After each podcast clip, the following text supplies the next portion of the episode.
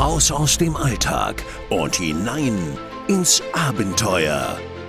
Willkommen bei Escape Maniac, der Podcast zum gleichnamigen Blog escape-maniac.com. Für alle Fans von Escape Rooms, immersiven Abenteuern und Rätselspielen. Willkommen zurück bei Escape Maniac, der Podcast. Frohes neues Jahr euch da draußen. Escape Maniac, das sind wir. Das ist Maria. Hallo zusammen. Das ist der Malte. Hallo auch von mir. Und das bin ich, der Sebastian. Hallo, Sebastian. Hallo Maria. Lange nicht gesehen. Nein, aber wen wir lange nicht gesehen haben, das war Malte. Also Das wann haben wir das stimmt, letzte Mal genau. gesprochen? Ich glaube Ende November, Anfang Dezember. Ich kann es dir gar nicht mehr sagen, ehrlich gesagt. Ja, ich das ist weiß ewig her. Du bist ja wieder, bist ja wieder unterwegs gewesen, Malte. Du hast ja einiges erlebt. Einige Räume wieder in den Niederlanden. Du warst beim Stranger Things Theaterstück in London, was ja auch, glaube ich, eine recht immersive und emotionale Erfahrung war. Also einiges erlebt über die Jahre, oder?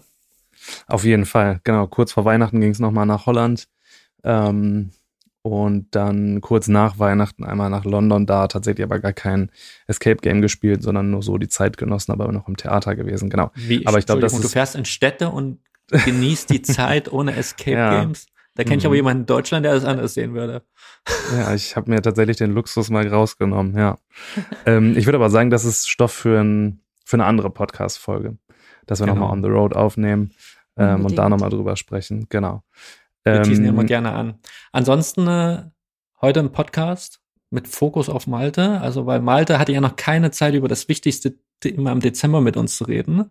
Über die Top Escape Rooms Awards äh, 2023. Äh, wer das letzte Mal schon reingehört hat, Maria und ich, wir haben mit den bestplatziertesten Raum in Deutschland äh, mit den Betreiberinnen gesprochen. Mit Philipp und Caro von äh, Big Break Hamburg. Der Raum der Spielzeugmacher ist auf Platz 14 gelandet. Aber Malte ist hier der Mann im Podcast, der wohl die meisten Räume von uns gespielt hat in den Top 100 und der auch unglaublich viele Räume ranken musste. Ja, Im das ist Gegensatz zu uns. ja, okay, danke schon mal für das Lob, aber das ist, glaube ich, im Vergleich jetzt zu anderen Spielern, glaube ich, gar nicht so viel. Aber vielleicht bei uns in der kleinen Runde, ja, da würde ich dir dann ähm, zustimmen, genau. Als Best Man. die, Bestman. ja, ja, danke, danke. Als Die Kleinen werden so schnell ähm, groß, die Kleinen werden so schnell groß und dann tun sie dann irgendwann übertrumpfen, unglaublich. ja. Als die Liste rauskam, war ich nämlich tatsächlich gar nicht ähm, am Handy, habe gar nicht das verfolgt. Letztes Jahr habe ich noch die ähm, Verleihung mir bei YouTube angeschaut. Diesmal war ich selbst in einem Raum, habe selbst gespielt.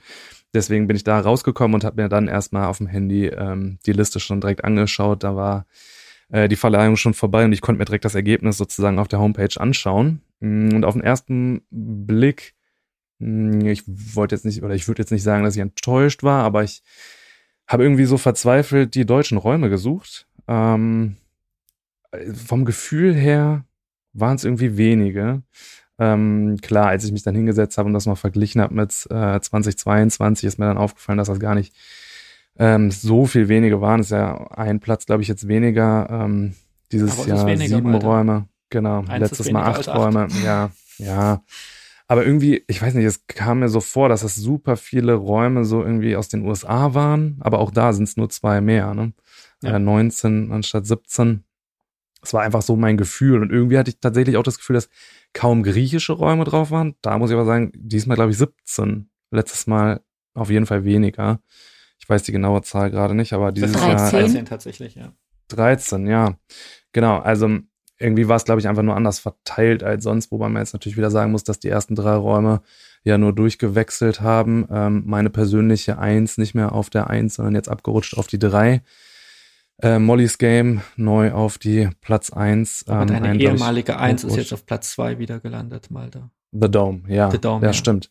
Ja, wobei, ja, genau, ich wollte gerade sagen, meine ehemalige ähm, Platz eins, weil die wurde ja dann abgelöst von Chapel and Catacombs. Genau.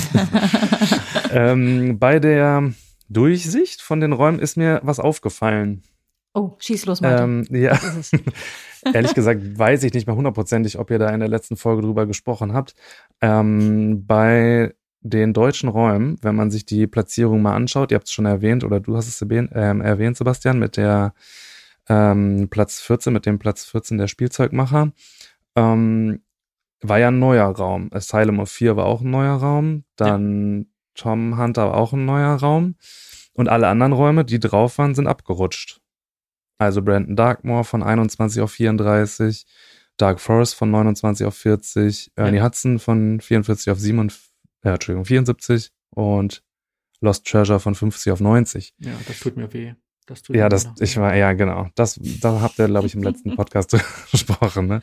Genau. Ähm, ja, irgendwie ist mir das aufgefallen. Ich ähm, habe das auch in den Niederlanden nochmal gesehen, jetzt abgesehen von Molly und Dome, ähm, sind irgendwie alle Räume doch nochmal abgerutscht. Ist das irgendwie so ein Phänomen, dass die neuen Räume da vielleicht dann präsenter sind, dass man sich denkt, ah, den habe ich gerade erst gespielt, der ist besonders gut, den ranke ich irgendwie besonders hoch.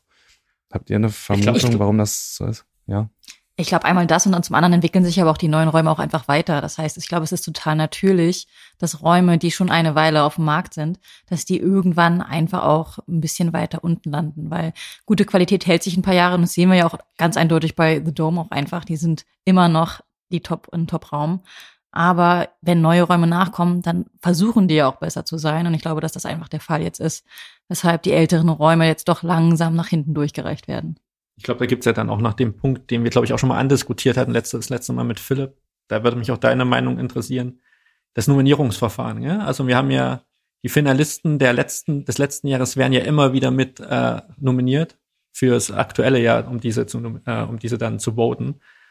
Was auch ein bisschen schwierig ist, meiner Meinung nach, dass du immer alle mitnimmst. Das siehst du ja vor allen Dingen dann so an Räumen wie äh, Alien Krill, der ja auch dieses Jahr wieder zum Voting stande, mittlerweile auf 366 abgerutscht ist. Letztes Jahr war er 310.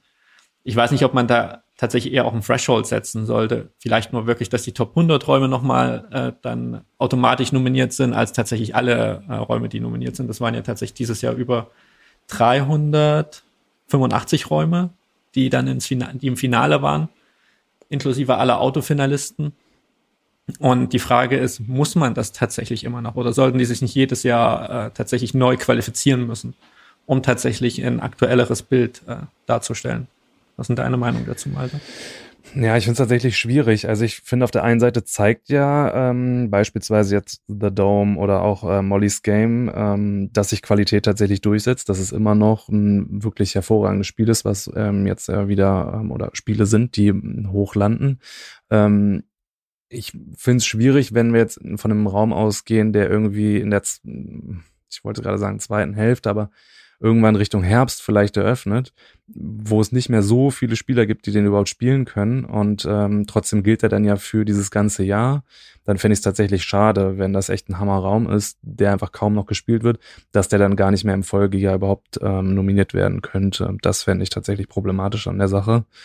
Ähm, ansonsten, ja, stimme ich dir zu. Es gibt ja diverse Verleihungen, wo das wirklich immer nur aktuell aus dem Jahr ist.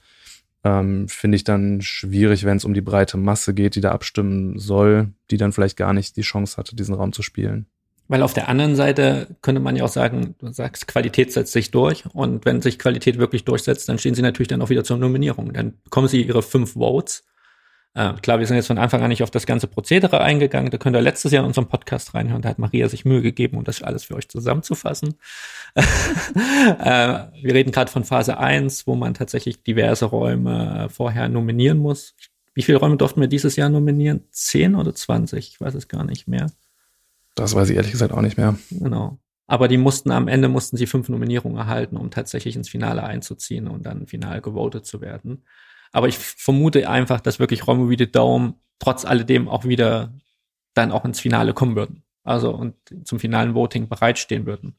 Bei anderen Räumen würde ich sagen, eher wahrscheinlich nicht. Ich finde, ich glaube, alles so, was dann ab Rank 200 war, das siehst, die tun sich einfach schwer. Und wir hatten das schon ein bisschen ja auch im Vorgespräch. Wir wissen ja, dass du für, um für ein hohes Ranking auch eine gewisse Spezies an Spielern brauchst, äh, die bei dir vorbeischauen. Also es müssen Spieler sein, die international viel gespielt haben. Ähm, und dann müssen es am Ende auch gar nicht so viele Spieler sein, die deinen Raum äh, tatsächlich voten. Also dann in der finalen Phase. Äh, das könnt ihr euch dann auf der Tabrecker-Seite mal anschauen. Es gibt Räume, in denen Top 30, die haben, da haben vielleicht 15 oder 16 Spieler sie gewotet.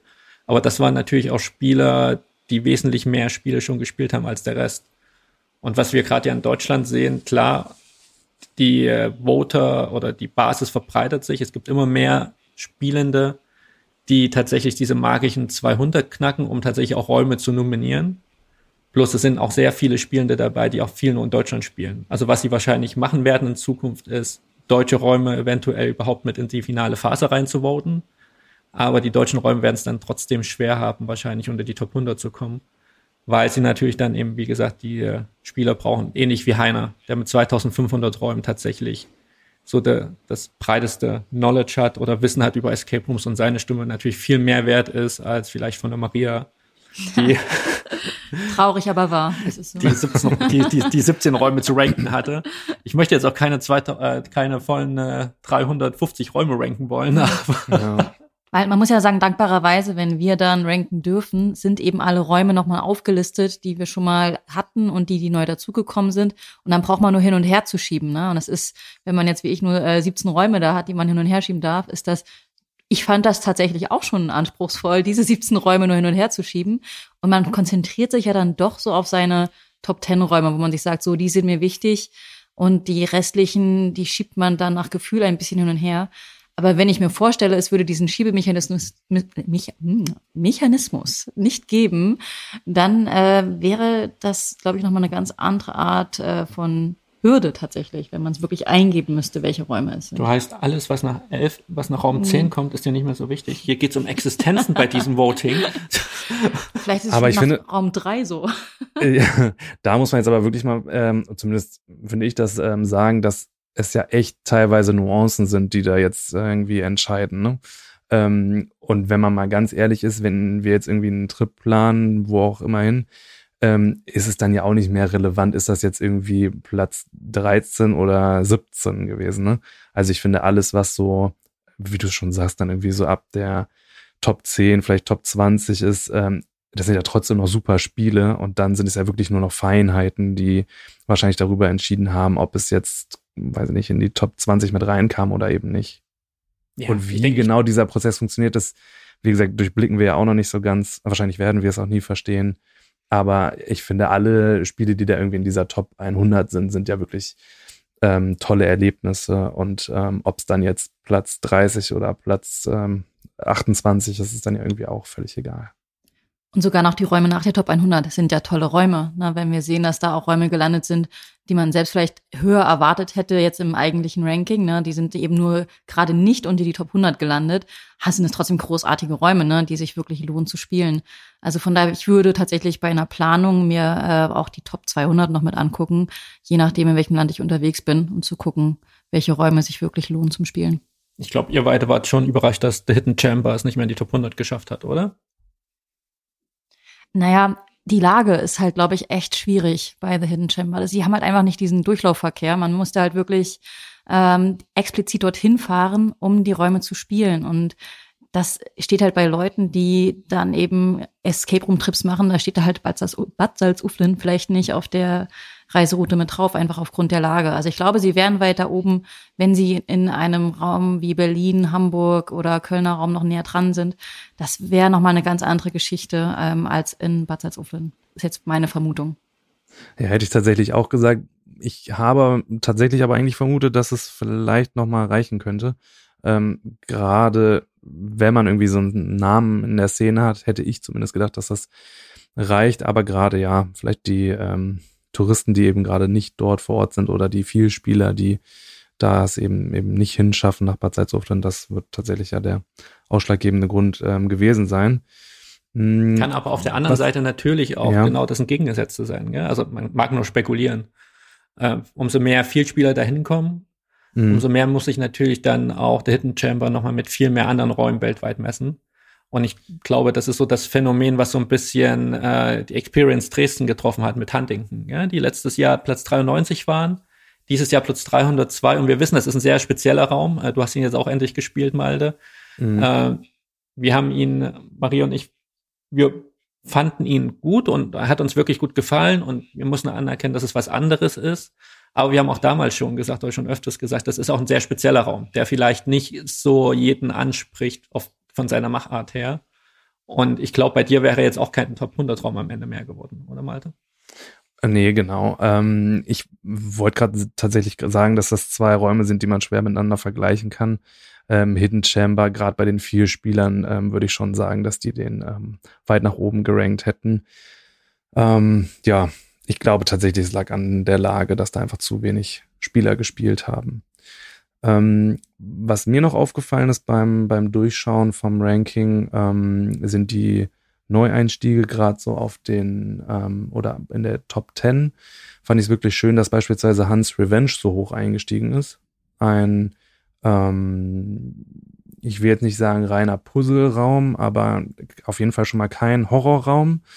Schon mit starkem Fokus auf wirklich unterhaltsamen, tollen Rätseln. Wir haben da ja schon mal ähm, eine Folge drüber aufgenommen. Mm, das fand ich wirklich toll, dass der so weit nach oben gekommen ist. Und gleiches gilt ja auch für Deutschland, ne? dass der Spielzeugmacher ja auch eben kein Horrorraum ist und auch der Raum ja stark den, den Fokus auf diesen äh, ja, kooperativen, unterhaltsamen Aufgaben ähm, legt. Beide Spiele ein tolles, ähm, tolles Setting mit vielen Überraschungen. Und das freut mich einfach, dass es ähm, langsam so weg von diesem Horror-Genre ähm, geht. Wir haben ja auch ähm, uns danach direkt ausgetauscht und ich habe da ja auch schon ähm, euch gesagt, dass ich irgendwie das Gefühl habe, dass diese Strömung Rätselraum, aber wirklich gut gemachter Rätselraum, dass das wieder so ein bisschen aufkommt. Ähm, jetzt beispielsweise auch mit Non-Believers, ein Rätselraum, der ganz, ganz viele ähm, Effekte hat. Oder klar, Molly's Game, für mich auch immer noch ein wirklich toller Rätselraum mit tollen Übergängen. Ähm, aber das sind ja alles Beispiele für eben keine klassische Experience mit Schauspielern und so weiter, wie es ähm, stark ja auch immer hier auch im äh, Podcast immer fokussiert wurde. Da vielleicht nochmal so eine Gegenströmung jetzt drin zu haben, finde ich toll. Caro hat ja im letzten Podcast auch gesagt, dass sie die Überlegung, ob man nicht so zwei getrennte Rankings hat, einmal für Horrorräume und einmal eben für eher doch Rätsel oder immersive Räume ohne Horrorelemente, ähm, dass sie das vielleicht sogar befürworten würde. Wie siehst du das, Malte? Ja, das finde ich, also darüber haben wir ja auch schon mal gesprochen und ich finde ähm, das auf jeden Fall sinnvoll. Ich finde es nur schwierig in der Umsetzung dann klar die Trennung zu ziehen, weil ich jetzt auch gerade bei den beiden Räumen, ich habe das so als Rätselraum äh, beschrieben, es geht aber weit eigentlich über das hinaus, was vielleicht einige als Rätselraum noch auffassen würden. Also es gibt ähm, teilweise schon klassische Rätsel, ja, aber trotzdem ist die, die Kulisse, die Effekte, das ist so aufwendig, dass für einige das schon wieder eine Experience ist.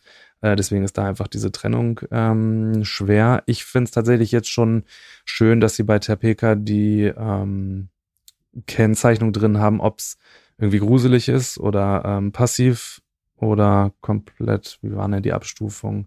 Ja, ich ähm, glaube. Spooky, not scary, genau. Und ähm, wenn du, actively wenn du auf die, scary und so weiter. Ja. Genau, Spooky, Passive, Active. Ich glaube, wenn du tatsächlich auf das Thema gehst, getrennte Rankings, du kannst dir das ja in diesem neuen Tabbacker Room Finder, kannst du dir dein mhm. Ranking ja selbst zusammenstellen. Genau. Ja, klickst du Non an, nimmst alles raus, was spooky ist. Uh, passive und Active, witzigerweise fällt dann auch Brandon Darkmoor raus. Was natürlich für eine, einige ist das gruselig, aber dann wäre natürlich die Nummer eins war eher The Dome. Platz zwei wäre Hans Revenge. Platz drei wäre Wardrobe for Sale.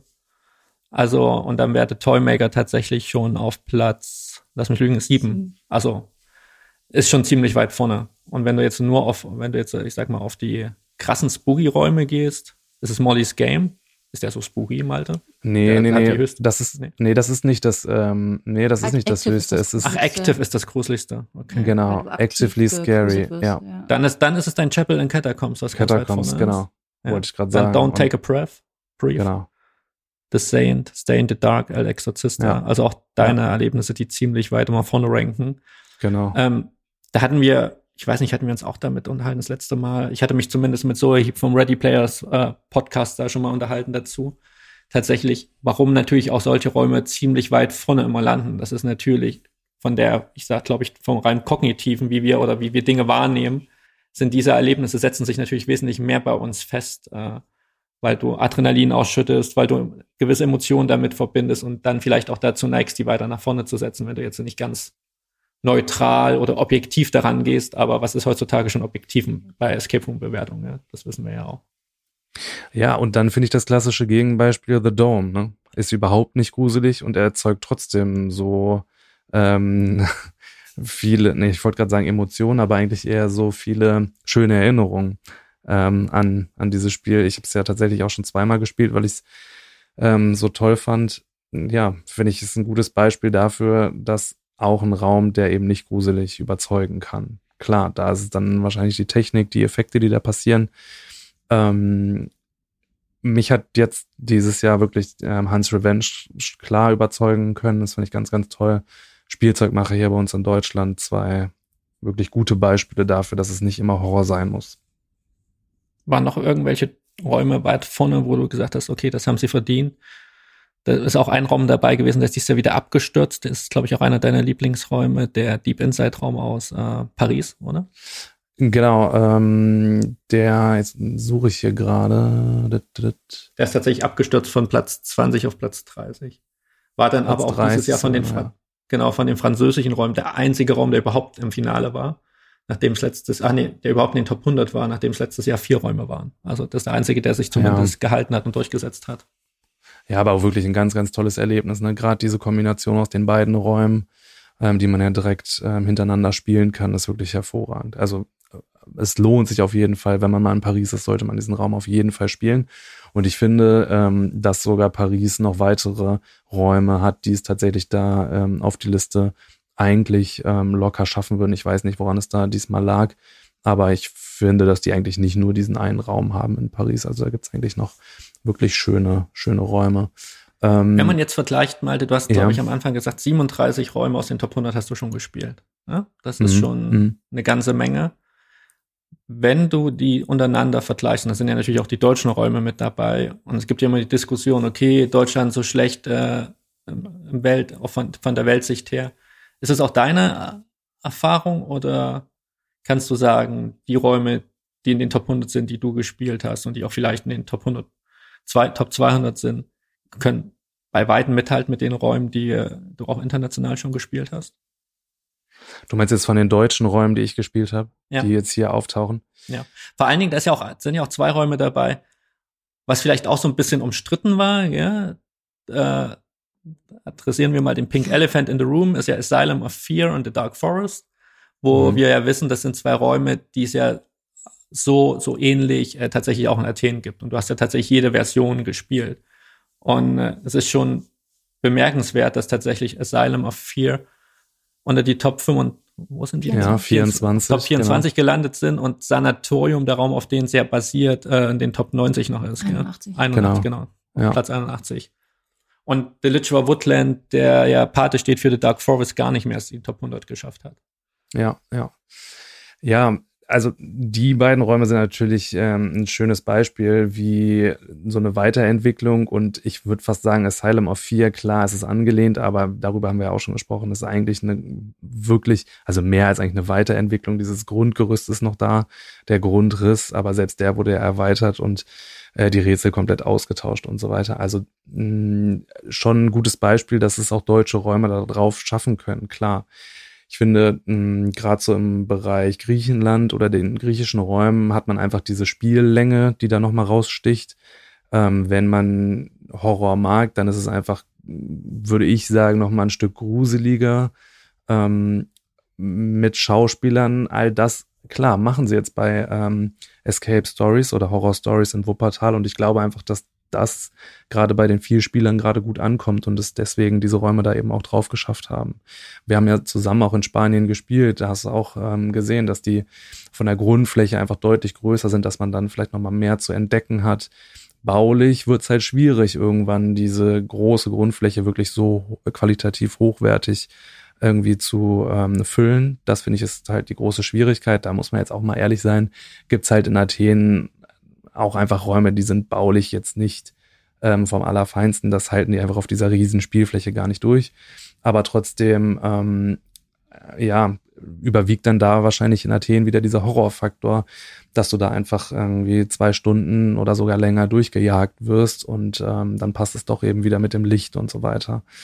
Also ich habe schon das Gefühl, dass die deutschen Räume es ähm, schon schaffen können da in dieser oder mithalten können in dieser Top 100. Ähm, ich hatte eher das Gefühl, dass es relativ wenig so im letzten Jahr an neuen Räumen gab. Ähm, das war vielleicht aber auch nur mein Gefühl hier so in NRW. Jetzt muss man ganz ehrlich sagen, dass ich wenig eigentlich hier dann in Deutschland gespielt habe außerhalb von NRW, sondern dann ja eher in, in ähm, die Niederlande gefahren bin oder nach Belgien, einfach weil es relativ dicht ist und ich immer noch sagen muss, dass die Qualität da irgendwie einen Tacken besser ist, ähm, als jetzt hier so, sage ich mal, der Durchschnitt. Mhm. Genau. Aber witzig ist, ich habe ja, was heißt witzig, ich haben ja eine Umfrage gemacht bei uns in Community äh, zu den Top-Räumen unserer äh, Gruppenmitglieder bei Escape Maniac. Und ich habe parallel habe ich abgefragt, welche Elemente haben dazu beigetragen, dass Escape Room Erlebnis unvergesslich war. Und ich glaube, wir haben mittlerweile 104 äh, Eingänge gehabt an Antworten. Was spannend ist, und ich glaube, das ist so ein Trend, der sich abzeichnet, und da können wir, glaube ich, auch als Deutsche stark mithalten, ist, 92 Prozent haben gesagt, für sie war entscheidend Dekoration und Atmosphäre. Gefolgt nicht mal von Spannung und Nervenkitzel, sondern von Storytelling und Hintergrundgeschichte. Also das ist ja das, was wir ja auch immer predigen. Ja? Also diese, dieses Immersive, was man eindringen will, eine, eine nachvollziehbare Handlung haben, einfach eine Geschichte erleben. Und dann gefolgt mit 62 Prozent, die sagen, sie wollen Spannung und Nervenkitzel.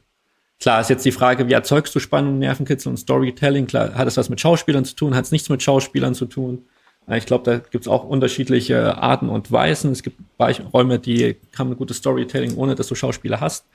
Aber das zeigt ja, dass es tatsächlich nicht unbedingt dieser, dieser immersive Horroraspekt ist, sondern dass die Leute wirklich einfach kohärente Welten haben wollen. Ja? Und die wollen auch mhm. sehen, dass sich äh, Gedanken gemacht wurden um diese Räume.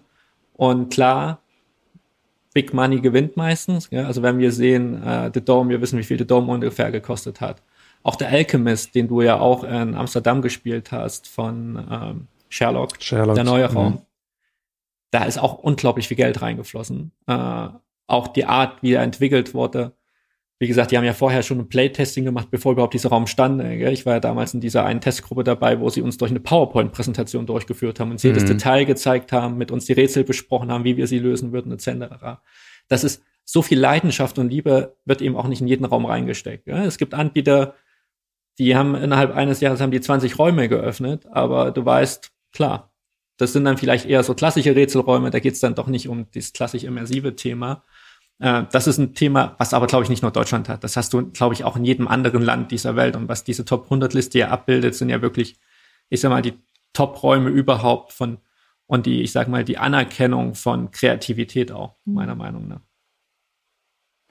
Ja, und ich finde tatsächlich, dass ähm, ich jetzt, ich habe es ja schon angedeutet, dass ich irgendwie relativ wenig hier in Deutschland gespielt habe, so in den ähm, letzten vielleicht anderthalb Jahren, ähm, dass ich zum Beispiel auch den Süden immer sehr ausgelassen habe, ähm, immer so ein bisschen belächelt habe. Ähm, auch da ist es ja kein Geheimnis, dass ich die School of Burning Soul schon in Athen gespielt habe und mir immer gedacht habe, ach, dafür muss ich jetzt nicht extra in den Süden fahren. Und ich finde, mittlerweile nimmt das da ja schon an Fahrt auf. Ne? Also ihr wart ja auch noch da ähm, jetzt Richtung Süden unterwegs, habt da auch noch mal ein tolles Spiel gespielt.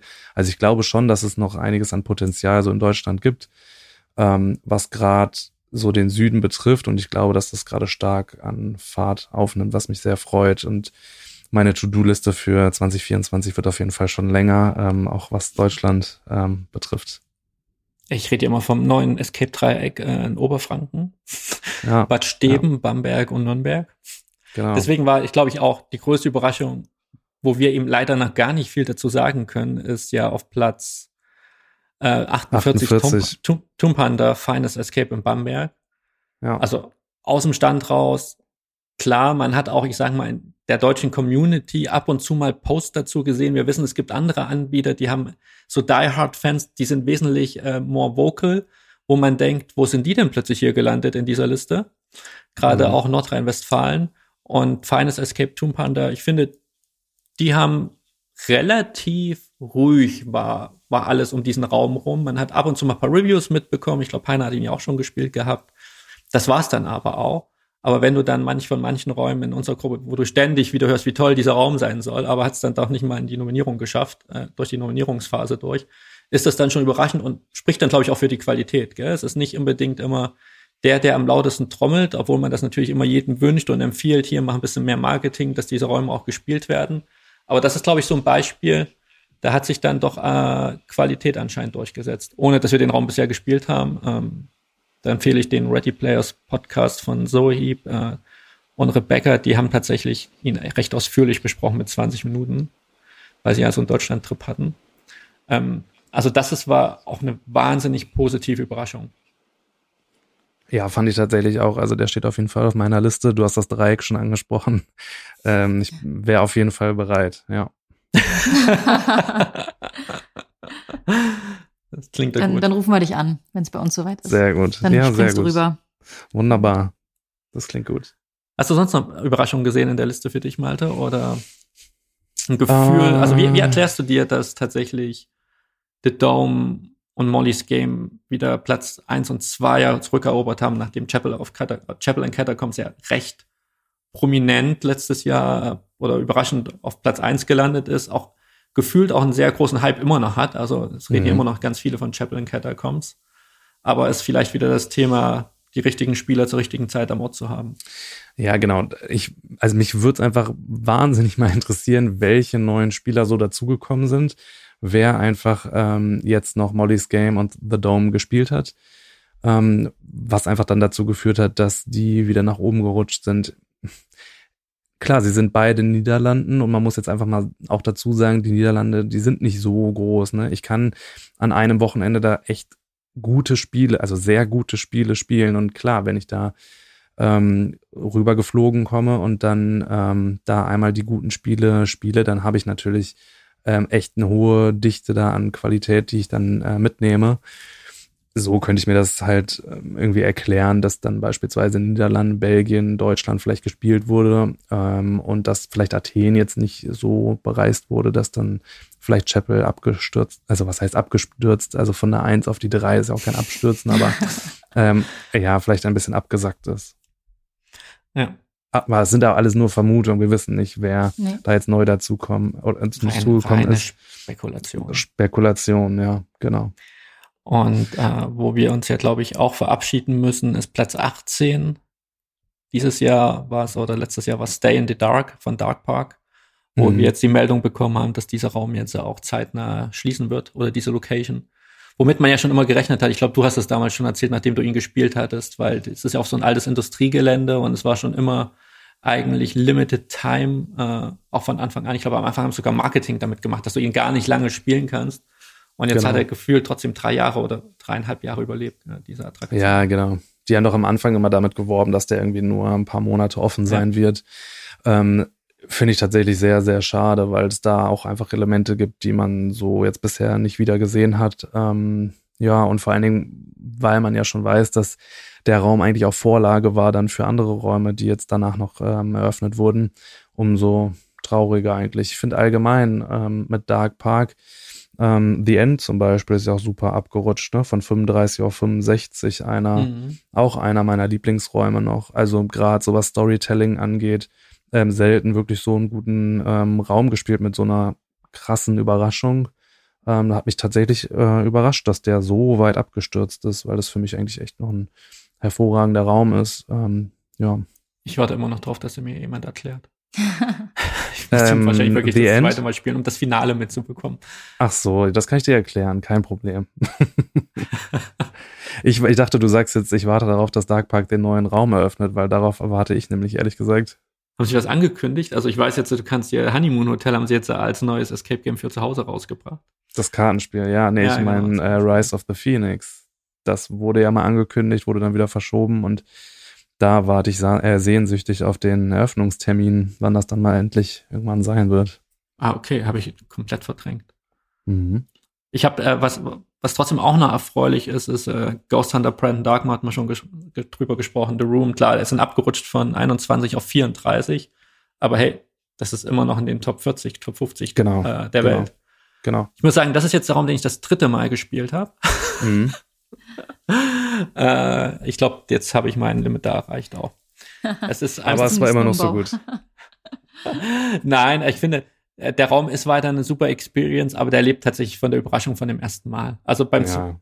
be- beim dritten Mal weißt du einfach, was passiert und da nimmt er dich nicht mehr ganz so mit. Du siehst zwar, dass äh, The Room beide auch dran gearbeitet hat und kleine Feinheiten äh, verbessert hat. Ähm, ist trotzdem einer der Räume, wo ich immer sage, geht dahin, spielt den. Äh, warum nicht? Gell? Also das ist schon eine coole Experience. Und natürlich auch ähm, The Room generell, ne? Als Anbieter, wir haben schon Escape Stories Wuppertal oder Horror Stories Wuppertal angesprochen mit den äh, beiden Räumen da in den Top 100, Asylum ja. of Fear und Dark Forest und halt The Room auch, ne? Brandon Darkmore und ähm, Lost Treasure. Beide in den ähm, Top 100, das sind schon wirklich tolle Ergebnisse. Absolut. Ich habe gerade nochmal geguckt, es sind ja insgesamt sind ja 30 neue Räume in den Top 100 gelandet. Deswegen, dass da ähm, ja, ich habe gerade gezählt, habe ich mich verzählt. Sebastian zeigt gerade zu mir, dass es 29 neue Spiele sind. letztes Jahr, letztes Jahr waren es 30, du bist im falschen Jahr gewesen. Ah, deswegen wahrscheinlich, genau. Und ich finde dann, dass da halt auch so Räume mal abstürzen, ist jetzt ein bisschen hart gesagt, aber dass die einfach weiter runterrutschen, ist ja auch einfach wirklich der Sache geschuldet, dass Neues nachkommen muss, Neues nachkommen darf. Und ähm, ich finde, da ist es doch eine schöne Entwicklung, dass es überhaupt 30 neue Räume dort gibt, die man so feiern kann äh, bei den Tapmaker-Listen, die tatsächlich gut angekommen sind bei allen Vielspielenden. Ja, mal gucken, wo die Reise hingeht im nächsten Jahr, wie viele neue Räume da kommen werden und wie viele alte Freunde da dann noch dabei sein werden. Und um am Ende noch so ein bisschen so einen philosophischen Take dazu zu geben, äh, die Frage ist, wie du auch dazu stehst. Wir dürfen ja nicht vergessen, diese Tibreka Top 100 Liste umfasst ja nur Räume, die auch im Englischen spielbar sind. Ja? Also es ist größtenteils alles die westliche Hemisphäre. Äh, das sind das sind keine Räume aufgenommen, die irgendwie Russland ist gar nicht bis kaum vertreten. Und wir wissen, eigentlich haben die auch eine sehr vitale Escape Room-Szene im Frühjahr mal gehabt. Klar, wir wissen jetzt nicht, wie es hm. aktuell da ausschaut, aber auch China. Und wir, China sieht man auch manchmal krasse Bilder von Räumen, äh, aber da kommen eben auch nicht so viele Leute hin zum Spielen. Oder Japan, äh, Korea, also eigentlich die Länder, auch China, Japan, Korea, die ja auch bekannt sind für eine, oder gerade Japan, Korea für eine recht popkulturelle Gesellschaft. Also mm, wo du mhm, denkst, mm. das müsste auch in denen ihrer DNA mit drinne sein. Selbst Australien hat ja nur einen Raum drinne, gell? Äh, aber der hat es nicht mal wieder, der hat es auch in die Top 100 geschafft gehabt. Ähm, aber man grenzt ja schon trotzdem einige Länder oder eventuell aus, einfach aufgrund der Sprachbarriere auch, ja? weil ja, der Raum auf, auf Englisch spielbar sein muss. Ähm, wir wissen nicht, wie der südamerikanische Markt ausschaut. Äh, wir wissen, es gibt auch in Deutschland gibt's Räume, die sind leider nicht auf Englisch verfügbar, aber sind trotzdem, würden es wahrscheinlich auch in die Top 100 schaffen, äh, wenn die, äh, die magische Schule im Finest Escape von Nürnberg zum Beispiel, die auch sehr viel Lob mhm. bekommt, immer sehr hoch ja. gerankt ist. Ich glaube auch bei Heiners Bayern Ranking ganz weit oben ist. Wo sie sich natürlich dann auch mal alle überlegen, biete ich den Raum jetzt auf Englisch an, um überhaupt, in die Top, überhaupt bei Tabecca vertreten zu sein? Und dann bist du wieder bei, bei der zweiten Frage, für wen also wen bringt Tabacca etwas? Oder wie viel bringt dir das überhaupt oder auch nicht? Also ich habe auch mit einigen gesprochen, die meinen ja super, dass ich da irgendwie jetzt sowas hab, aber am Ende die breite Masse macht's, erreicht's ja auch nicht. Gell? Wir wissen, das ist natürlich ein Vielspieler-Ranking. Und äh, es ist so ein Klimms, ich sag mal, von, von dem, was es gibt in der, in der Szene, äh, zumindest von dem, was auf Englisch spielbar ist, aber nichtsdestotrotz gibt's, glaube ich, auch andere Erlebnisse, auch gerade in Deutschland, die, wenn die auch keine englische Sprachversion haben, die eben auch sehr weit oben stehen würden, eventuell. Malte, sag mal was Schnelles dazu. ja, ach so. Ja, ich, weil du hast, du hast, ja, ich dachte, es kommt eine philosophische Frage. Ja, meine ähm, philosophische ähm. Frage war, dass es tatsächlich sehr West, äh, Western World oder Western Hemisphere zentrisch ist, gell? Also dadurch, dass du, dass es Englisch, dass es nur englischsprachige Räume sind, ja, äh, ja, okay. Sprachversionen ja. gibt und dass man doch schon auch sehr exklu oder da auch wahrscheinlich einen großen Anteil an Räumen exkludiert, einfach in diesem Ranking. Ja, und absolut. Diese, jetzt, ja. Genau, und ich glaube, das wurde, wurde ja auch thematisiert. Wurde das nicht auch bei der Übertragung nochmal thematisiert? Ja. Deswegen haben sie auch überall äh, Links zu Seiten in anderen Teilen dieser Welt mit hinzugefügt auf der Tapeka-Seite, sodass man dort die lokalen Seiten sich anschauen kann, was dort beliebte Spiele sind. Ja. Und die haben ja. auch nochmal, ich glaube, das ist auch so eine Frage, wirst du in Zukunft auch Räume zulassen, die keine englische Sprachversion bereithalten? Dann bist du wieder bei You'll Float. Ja? Ja, genau. Ich wollte gerade, ähm, Maria, du hast es schon angesprochen mit den anderen Seiten, die verlinkt wurden. Ähm, da finde ich es halt super, wenn es dann lokale Blogger gibt, lokale ähm, Seiten, die einfach irgendwie ne, Berichte online stellen, wo man das dann eben ähm, nochmal detaillierter nachlesen kann oder überhaupt nachlesen kann. Fände ich auch toll, Alter. Blogger, die Berichte da, online stellen. Genau. Krasse, mhm. krasse Typen sind das.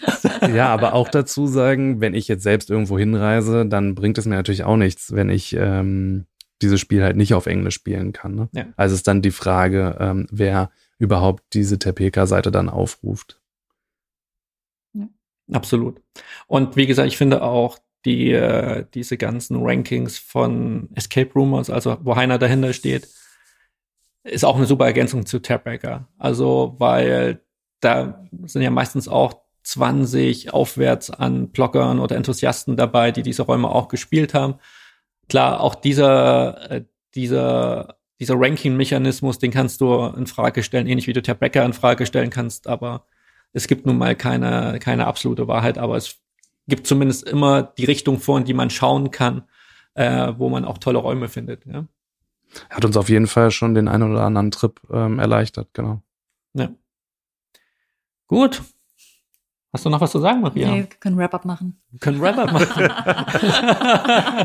Malte, alle Fragen beantwortet oder alle Gedanken ausgetauscht, die alle dir so Gedanken nachdem du es auf dem Handy gescreent hast, äh, dir dann durch den Kopf gegangen sind. Maria und ich haben es ja wenigstens live geschaut. ja, ging nicht. Ich war in einem Raum, ja. Deswegen. Aber nee, es ist alles, ähm, alles gut jetzt. Ich bin wieder beruhigt, dass Deutschland doch gar nicht so stark abgestiegen ist, dass auch ähm, Griechenland irgendwie weiterhin stark vertreten ist. Spanien. Spanien an der Spitze da mit den 21 Räumen. Ähm, Barcelona ist ja bisher noch ein äh, weißer Fleck auf meiner Landkarte. Da muss es wollen irgendwann wir, mal hingehen. Wollen wir einfach mal so in den Kaffeesatz schauen und einmal mal eine Prediction abgeben? Dieses Jahr, ob es mehr als sieben Räume werden? Was glaubt ihr? Wie viel es werden dieses Jahr? Zehn. Also aus Deutschland. Ja, zehn. Zehn deutsche Räume. Sehr optimistisch, okay. Yep. Äh, ich sage, dass zwei rausfliegen und zwei neue reinkommen. Also ich würde jetzt sagen, es bleibt dabei. Ja, ja. Mhm. Ich gehe auf 8,5. Alles klar. Ich glaube, es ist kein Geheimnis, dass Maria und ich äh, auf den unseren ersten deutschen 10 von 10 Raum erhoffen, dass der dieses mhm. Jahr mit reinkommt. Mhm. mhm. Ich bin sehr gespannt. Oh, ich warte so darauf, dass du den spielst, Malte. ja, Alle also wie gesagt, Malte. ist auf meiner Liste, ist auf meiner Liste.